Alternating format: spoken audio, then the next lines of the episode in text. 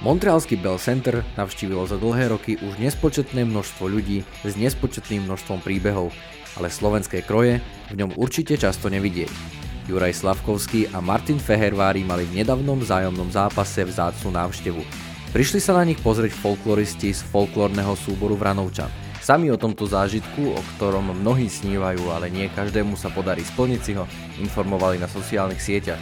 Touto chuťovkou sa začína dnešné vydanie článku aj podcastu Chuťovky z nhl v ktorom sa dnes pobavíme o forme Alexa Brinketa, suspendovaní Rasmusa Andersona, zranení Conora McDavida, preradení Filipa Mešara do juniorky, či o páde Washingtonu Capitals.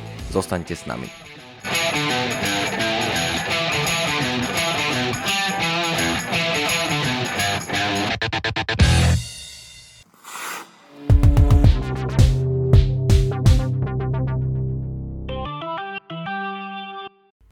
No a po krátkom zaujímavom úvode pokračujeme v klasickom formáte, kde vítam poprvýkrát počas tohto sezónnych chuťoviek a môjho dlhoročného kolegu, spolupracovníka a takisto a si dovolím povedať odborníka na NHL Daniho Wagnera. Čau Dani. Ahoj. No, ty si dnes uh, nahradil sama Gregu, dúfam, že sa samo nenahnevá, ale chcem to sa ma tam vystriedať. No a dnes, dnes sme si navolili opäť nejaké témy a začal by som s momentálne najlepším strelcom NHL, to znamená momentálne v stredu, keďže v stredu nahrávame tento podcast. Je ním Alex de Brinket, ktorý začal túto sezónu fenomenálne. Vo 7 zápasoch má 9 gólov a vlastne dá sa povedať, že nikto asi od neho nečakal takúto formu hneď zo začiatku nového angažmánu, keďže len pre touto sezónu podpísal zmluvu s Detroitom, kam ho získal generálny manažer Steve Eiserman. Tak čo ty hovoríš na tú, e, na tú jeho formu? Čo za to môže a, a prekvapilo ťa to? Respektíve, ako veľmi ťa to prekvapilo na stupnici od 1 do 10? No, těžko říct. E, De Brinket určitě víme, že je to skvělý hráč.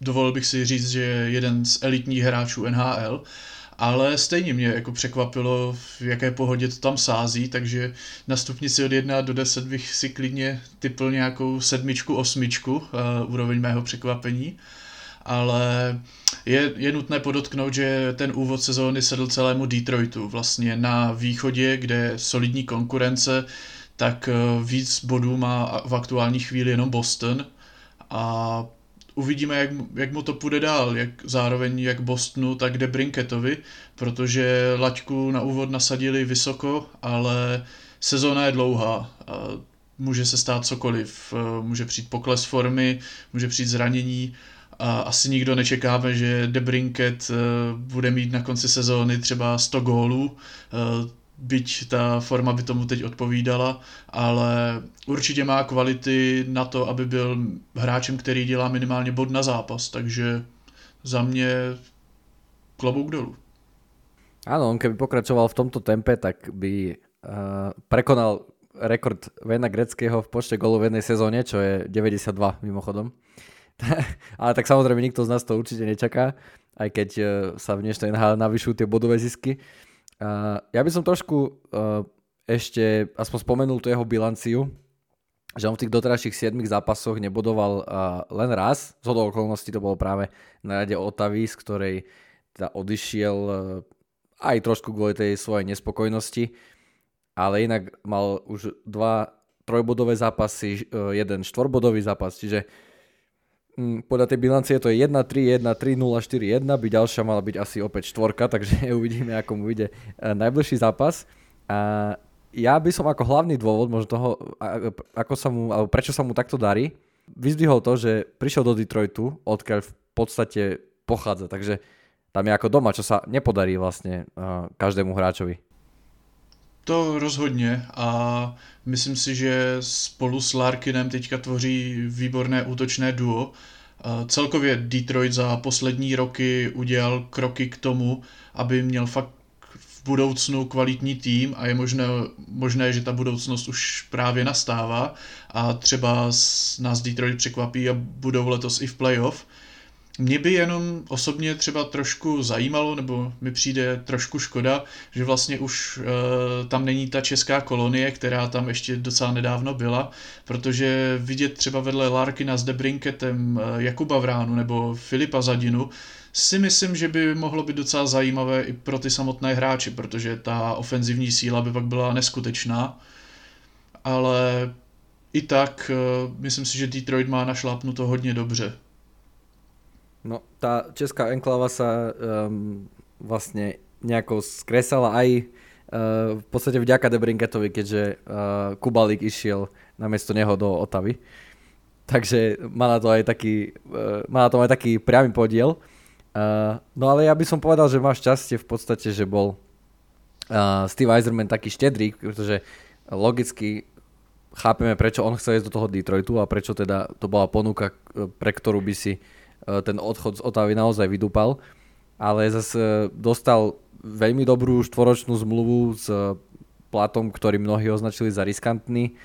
A, no a myslím si, že on teda povedal takú vetu, že nech ľudia teda um, si tak vezmú a vnímajú, že hokejisti majú životy aj mimo hokeja a že sám vlastne potvrdil, že to veľmi zavážilo, teraz má na každom domácom zápase rodičov a vlastne jeho malý syn môže vyrastať so starými rodičmi a tak ďalej. Takže myslím si, že tomu pridalo veľmi na takej psychickej pohode a určite nie je sám. Napríklad taký Claude Giroux, ktorý uh, hráva v Otave, ku ktorej má blízky vzťah, tak je momentálne hráčom, ktorý zbiera zhruba bod na zápas. Uh, pričom vo Filadelfii už uh, tým vekom táto uh, jeho produktivita uh, klesala John Tavares je zrejme tiež spokojný, hoci teda v Islanders je dodnes zradcom, ale v Toronte sa stal kapitánom. A čo je, povedzme si, čo je lepšie ako byť kapitánom klubu, ktorému človek vlastne uh, fandí od mala. No a ja by som ešte uh, zároveň vyzvihol jednu vec, čo sa týka Debrinkata a jeho uh, streleckej uh, produkcie. Ja som totiž o ňom robil uh, pred pár dňami taký príbeh a rozbor toho, ako hrá a Dylan Larkin o ňom povedal, že ho obdivuje, pretože on strieľa z pozícií, z ktorých by si iní hráči strieľať nedovolili a myslím si, že odtiaľ vlastne sa nedá uh, skorovať. Ale on má, uh, on fakt strieľa v podstate z, z každej pozície a uh, aj dokazuje to jeho, tu, tu jeho univerzálnosť dokazujú tie štatistiky, že dal 3 góly švihom, 3 góly uh, tou snapshot, uh, ďalej 3 góly alebo dva goly e, priklepom a jeden, jednu strelu tečoval, čiže je to taký e, strelecký univerzál. A on povedal, že on sa to musel naučiť, lebo má 171 cm a, a je vlastne, ak sa nemýlim, tak nižší v celej NHL je len Cole Caulfield, čiže klobúk dole pred, pred Debrinketom.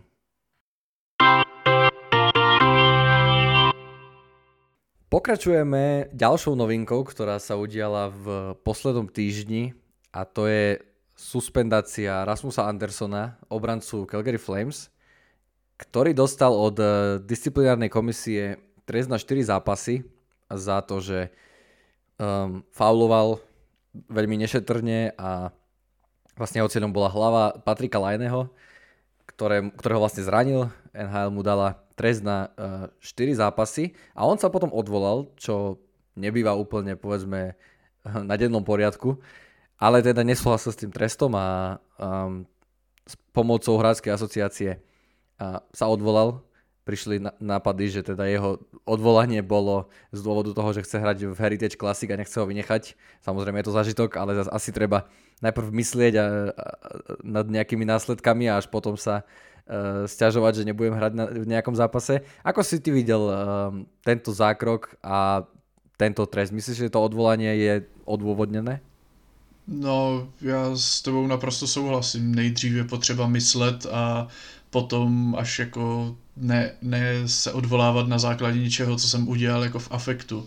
Ten zákrok byl úplně zbytečný, uh, Line tam byl, jasně, byl trošku zhrbený, ale stejně, tak uh, dám prostě ruce, ruce k tělu a tref, zkusím ho trefit jako aspoň nějak jako řekněme šetrně, nebo prostě ne mu jako napálit plnou silou do hlavy. Uh, a co se toho odvolání týče, zkusili to, nevyšlo to. Jakože myslím si, že ten trest byl jako poměrně oprávněný a jestli se fakt odvolávali jenom kvůli tomu, aby mohl hrát prostě ten venkovní zápas, tak smůla, ale to za mě není prostě relevantní důvod. To si měl rozmyslet prostě nejdřív ten zákrok. Já jasně chápu, je to prostě velká událost, ale tady, já myslím, že u toho zákroku nejde ani moc mluvit o tom, že to byla nějaká nešťastná náhoda nebo takhle. Myslím si, že ten trest byl zasloužený, protože šel mu tam prostě prasácky po hlavě a jako co čeká, tak zmešká venkovní zápas, jeho problém. Mm-hmm. Áno, súhlasím, že to bol zbytočný zákrok a najvyššie bol to koniec zápasu. Lajne v podstate on nemenil nejako, akože, že by tam hlavu e, mu vopchal do pohybu jeho lakťa, to bolo naozaj očividné, že vlastne že Anderson uh, po ňom šiel a teda mieril mu na tú hlavu, čiže mohli, mohli ľudia argumentovať, že tam bol až umysel nejaký zraniť.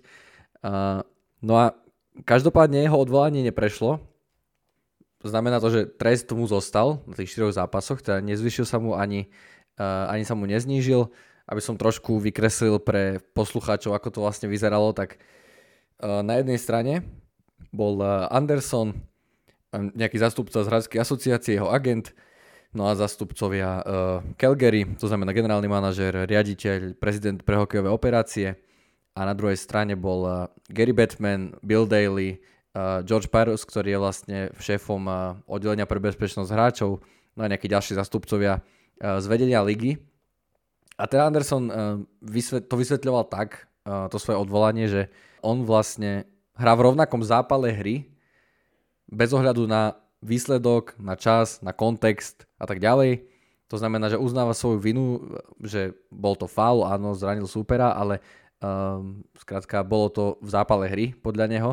Aj keď 5 sekúnd pri rozhodnutom zápase a keď protirad do prázdnej brany je trošku otázne toto vysvetlenie, ale uh, NHL teda mu to vyargumentoval tým, že mieril mu na hlavu, ktorá nezmenila svoju polohu, bol to zbytočné, čiže vlastne to, čo my sme povedali.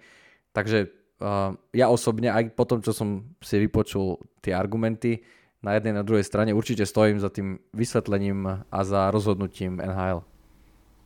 Taky, uh, jakože jo, určitě nemůžeme spochybňovat zápal. Kdyby v NHL, když vynecháš prostě minutu, jedno střídání, prostě budeš hrát bez zápalu, jenom si to jdeš odbruslit, tak eh, v podstatě si v NHL skončil. Takže zápal se jako určitě nedá rozporovat, ale je rozdíl hrát se zápalem a hrát jako dobytek. No a Anderson bol, to tak pripomínam na okraj, ešte doteraz nebol trestaný ani raz, ale a ani tento argument asi neprejde, lebo zas to neznamená, že keď človek nebol ani raz trestaný, tak teraz môže hrať takto. Takže bohužiaľ je trestaný po prvý raz a myslíme si teda, že zaslúžene.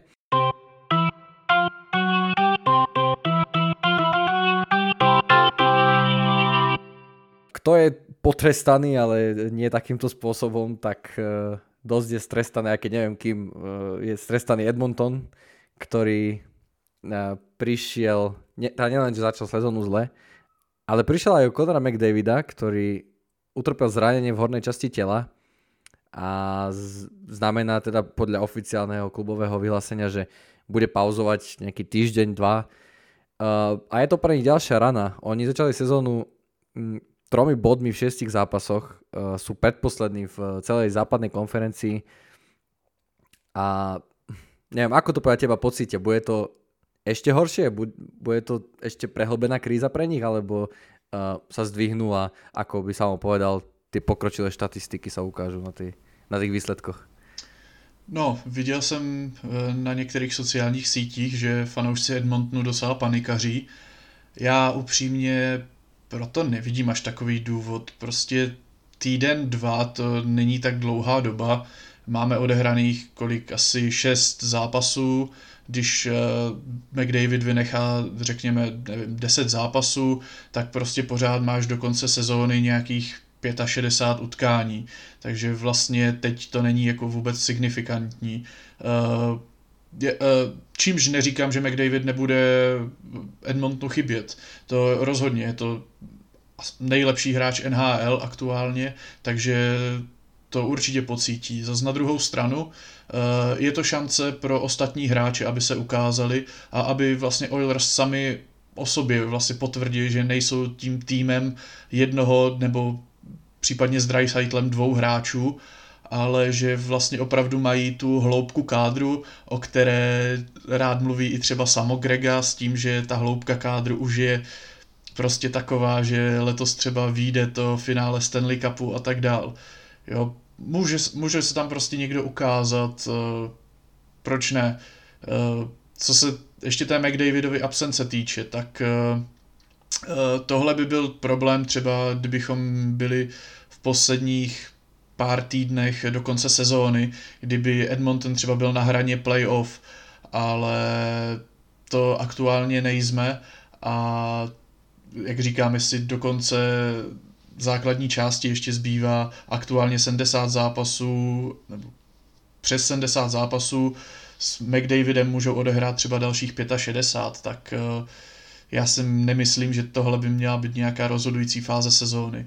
Naopak může právě někdo vyletět, dát se šanci nějakému mladému a tak. Takže bude chybět, ale můžou se ukázat další.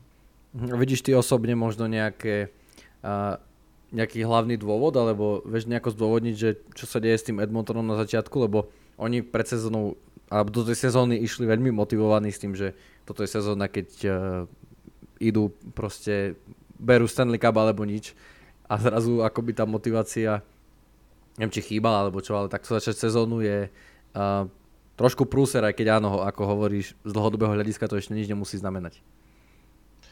Ono je otázka právě, jestli se těmito prohlášeními nedostali sami pod zbytečný tlak, který na začátku sezóny Uh, prostě už tak, jakože může tam být lehká nervozita prostě z toho úvodu sezóny, prostě chuť se ukázat, eh, někteří hráči, co jsou třeba na hraně sestavy, tak můžou mít trošku svázané ruce s tím, že musí zabodovat, jinak jdou třeba na farmu. A pak ještě vlastně do toho tady tyto vyjádření, ale je to úvod sezóny. Kolikrát už jsme zažili týmy, které nezachytili úvod sezóny a pak prostě najednou v průběhu se rozjeli a o těch prvních třeba deseti zápasech, které jim úplně nepasovaly, tak vlastně už nikdo nemluvil.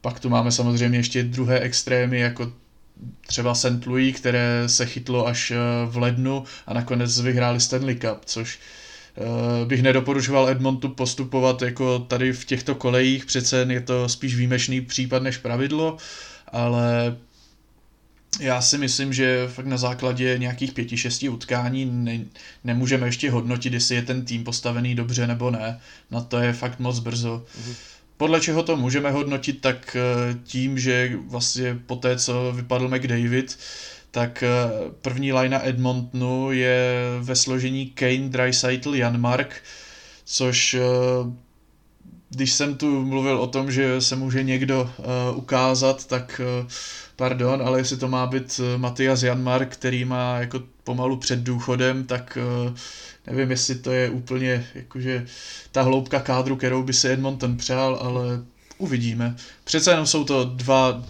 Kane s Dreisaitlem jsou dva hodně ofenzivní hráči, takže někdo spíš defenzivně laděný k ním může pasovat, ale osobně bych tam raději viděl někoho mladšího. No a já podotknem, že Edmonton prehral prvý zápas bez McDavida 4-7 proti Minnesota.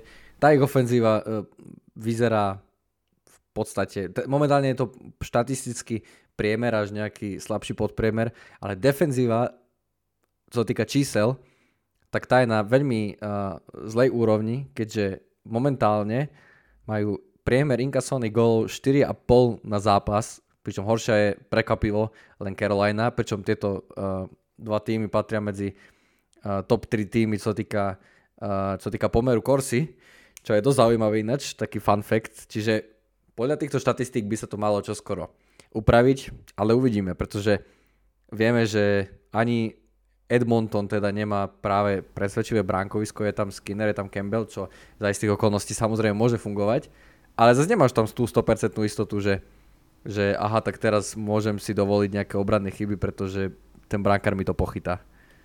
No, buď potřebuješ dobrou obranu, a nebo dobrého golmana. Prostě musí to být nějak v harmonii, ale Eh, když máš neúplně jisté brankáře a v prvním obraném páru Codyho Sisiho, tak si nejsem jistý, že tohle je tým na Stanley Cup.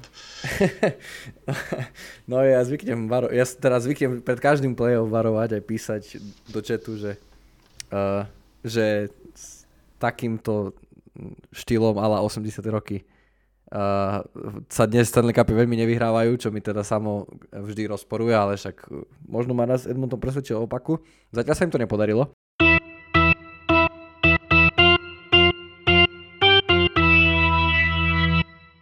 No a dobre, tak toľko k Edmontonu, ale aby sme prebrali všetky témy, ktoré chceme, tak sa posuňme, uh, posuňme sa k Montrealu a k Slovensku.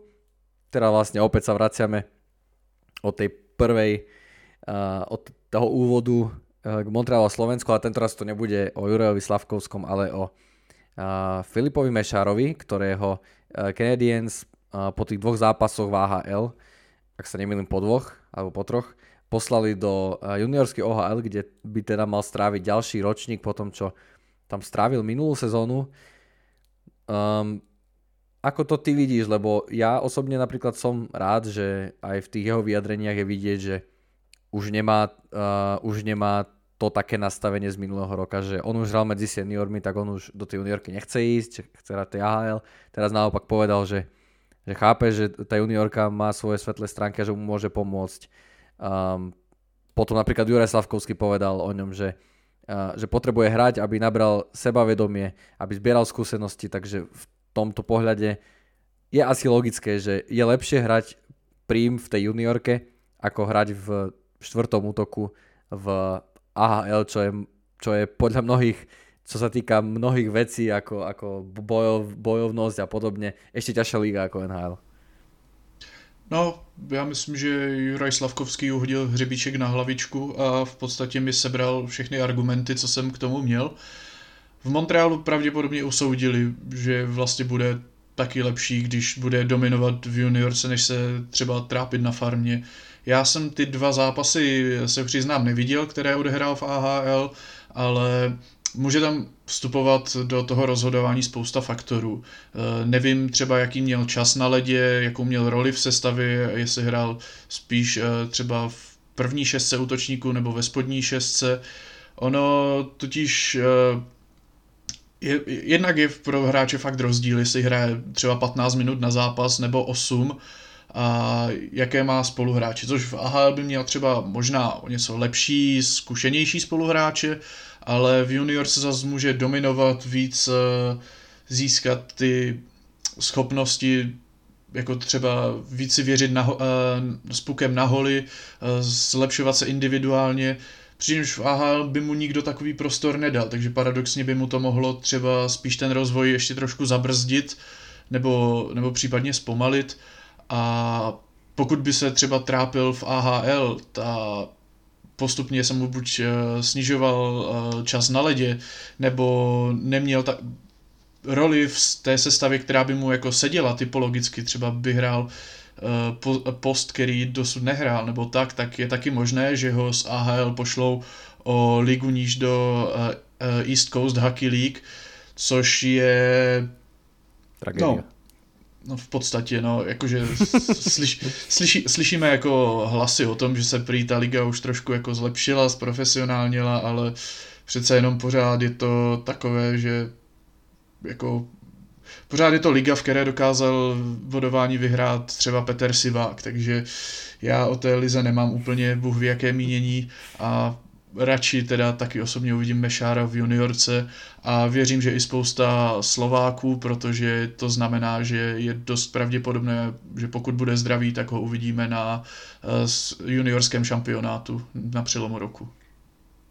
No takto on nemal v podstate isté miesto v AHL, to znamená, tréner mu nevedel zaručiť to, čo on potrebuje, tá, tie minúty potrebné a to miesto v top 6 a podobne. Takže logicky uh, ak potrebuje hrať, tak logicky vlastne ako prvá možnosť je tu hneď, uh, hneď juniorka, kde teda potom, to je minulé sezóne, kde zbieral približne ten bod na zápas, ale bol dosť kritizovaný za tú svoju hru, za tú povedzme nejakú nevyrovnanosť výkonov a tak. Môže opäť teda sa zlepšiť a môže ukázať, že uh, už si s tým zámorským hokejom rozumie a tak ďalej. a navyše podľa môjho názoru to tento rok dopadne lepšie hlavne aj preto, lebo Kitchener, kde smeruje, je momentálne prvý vo svojej divízii. Po 11 zápasoch majú 16 bodov a 57 gólov, čo je vlastne najviac v lige v momentálnom alebo v doterajšom priebehu OHL. Pričom v Lani bol ten tým sklamaním ako celok, hej, nedalo sa hovoriť, ja som rozprával, ja som rozprával s, s expertmi a tak ďalej a vlastne nedalo sa hovoriť o tom, že teraz Mešar je sklamanie, lebo a zvyšok týmu hral uh, excelentne, práve naopak ten tým bol podľa odborníkov silný, ale nedokázal to preniesť na To znamená, že ostalo to na papieri. A teraz je to taká výzva pre celý tým, ktorý očividne hrá lepšie a očividne keď uh, tí spoluhráči budú bodovať, pridá sa k ním Mešar, tak uh, môže byť táto sezóna veľmi kľúčová pre ňoho v jeho vývoji. A zase teraz nehrajme sa, že tak hral pred draftom Slovenskej extraligy, tak nemôže ísť do juniorky, lebo je to krok späť. Práve naopak, pre hráčov ako on je juniorka veľmi dobrým, mm, veľmi dobrým odrazovým mostikom k tomu zámorskému hokeju, pretože ten prechod nie, nie je pre každého rovnaký z toho európskeho klziska, nie je pre každého jednoduchý, je to nový život, je to nový hokej, skrátka je to veľa zmien a práve juniorka má tomu hráčovi pomôcť a nemu uškodiť, tak mohli by sme to aj u nás začať tak brať, že skrátka nie je to tu preto, aby, sme, aby ten tým Mešarovi nejako poškodil a práve naopak, aby ten jeho progres išiel čo najlepším smerom a preto momentálne aj pre, podľa mňa je juniorka a, najlepším možným variantom. Já si to taky myslím. Uh, nechci tady snižovat kvality slovenské extraligy, ale uh, povězme si upřímně, asi to není liga, z které se přestupuje rovnou třeba do NHL nebo že vás připraví na to, že... Ak, ak nie si Pali Regenda, no. Samozřejmě, ale prostě nechodí se s tama rovnou do NHL, nejste hned třeba hvězdy v AHL, takže pokud prostě potřebujete čas na rozvoj, což Mešár ve svém věku, kdy je fakt ještě mladý, tak potřebuje hrát co nejvíc, takže já bych určitě taky nesnižoval kvality juniorky.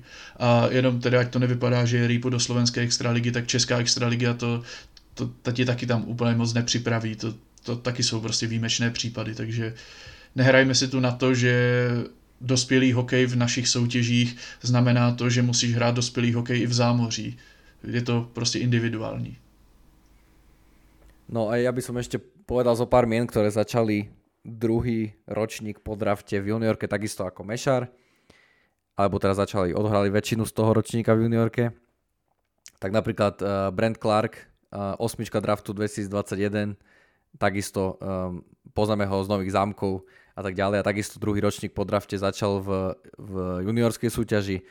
No a čo sa týka draftu 22, tak mm, traja hráči, ktorí boli draftovaní vyššie ako Mešar, to znamená 11 Conor Geeky, 12 Denton Matejčak a 21 uh, Owen Pickering začali takisto druhý ročník v juniorských súťažiach a skrátka hovorím, keď každý hráč sa vyvíja individuálne a asi to nemôžeme brať, že je to niečo zlé proste.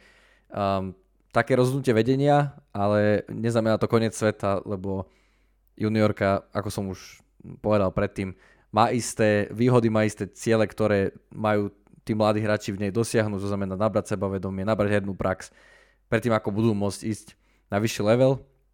A očividne podľa vedenia Montrealu momentálne uh, Mešar ešte uh, nie je pripravený na to, aby mal nejakú stabilnú rolu v top 6 v AHL. Takže eh, nerobme paniku, skrátka je to tak. A Mešar si odohrá ešte ten jeden rok v juniorke, ktorá je mimochodom zaujímavá pre slovenských fanúšikov, lebo však sú tam, hra v juniorke Dalibor Dvorský, hra tam Samuel Honzek, hra tam Adam Gajan a tak ďalej. Čiže juniorské súťaže v Zámori sú teraz určite možno sledovanejšie ako kedykoľvek predtým. No a poslednou témou, ktorú by som otvoril v tomto podcaste, je téma Washington Capitals, ktorí nemali vypredané po prvýkrát po 14 rokoch, to znamená na ich domácom ľade skončila séria 588 zápasoch, čo bolo vypredané, za každým bola plná hala. Tak čo ty vidíš ako hlavné dôvody toho?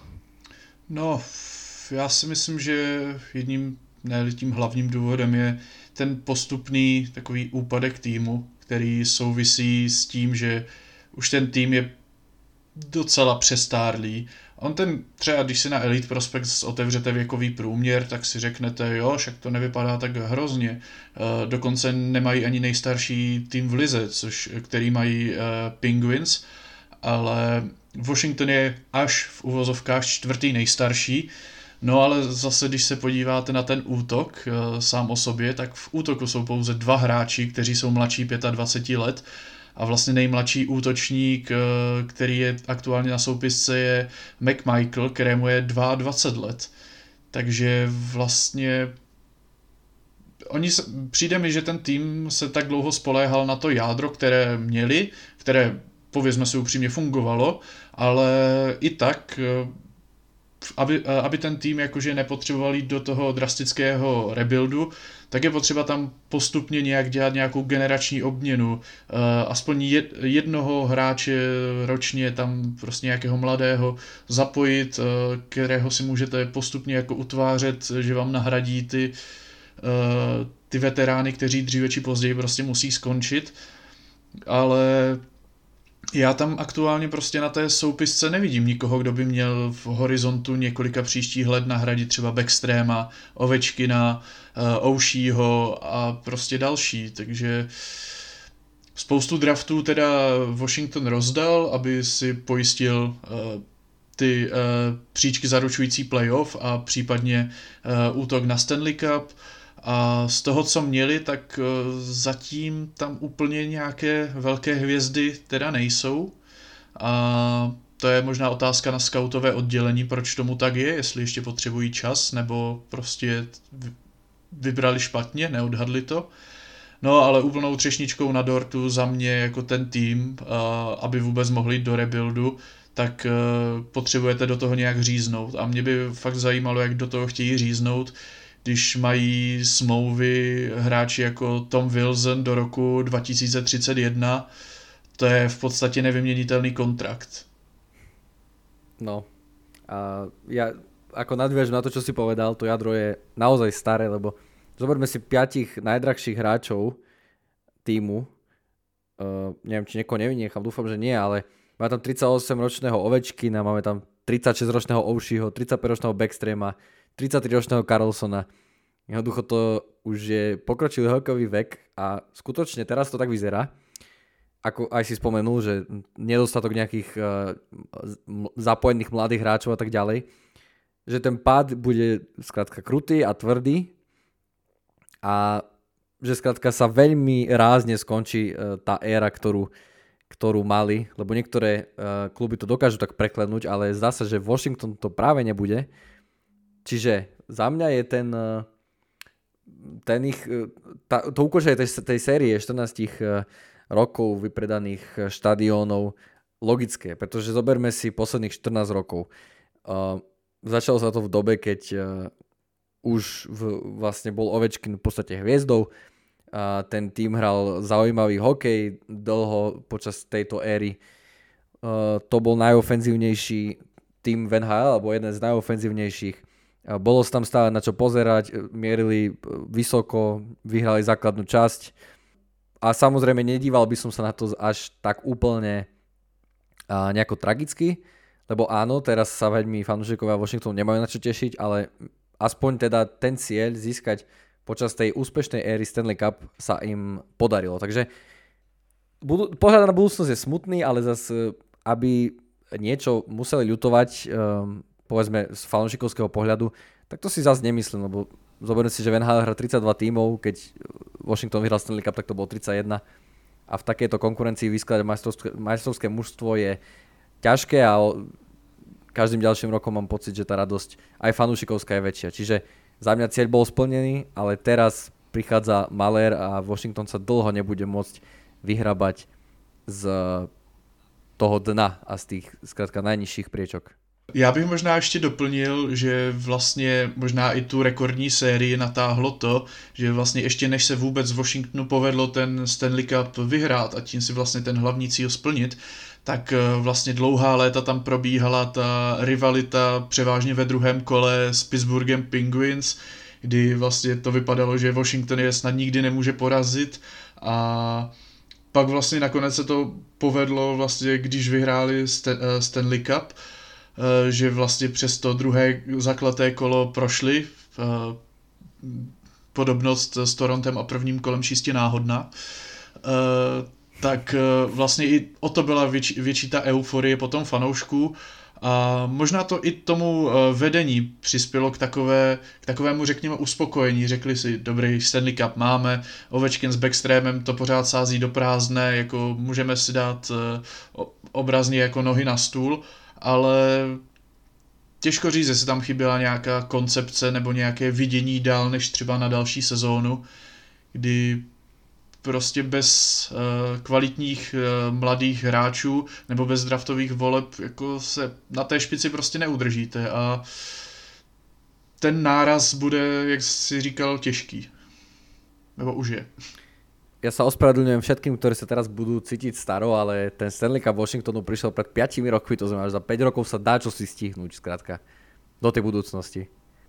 Ako si povedal, nebolo tam asi to videnie, lebo bolo už vtedy očividné, alebo v posledných dvoch, troch rokoch bolo očividné, že uh, ten tým už skrátka nemôže byť taký úspešný, ako bol, ale zároveň, áno, nevidíme tam, že by, že by reálne niečo prebiehalo, nejaký ten proces, takže či to nebudú musieť začať úplne od dna, tak to, to je momentálne otázka pre mňa, či to bude, ako veľmi to bude bolieť. To, že to bude bolieť, to som presvedčený. Tak a to bolo všetko z dnešného podcastu Chuťovky z nhl. Som rád, že tu dnes bol so mnou Dani Wagner a počujeme sa opäť o týždeň. Zatiaľ sa majte. Díky za pozvání, ahoj.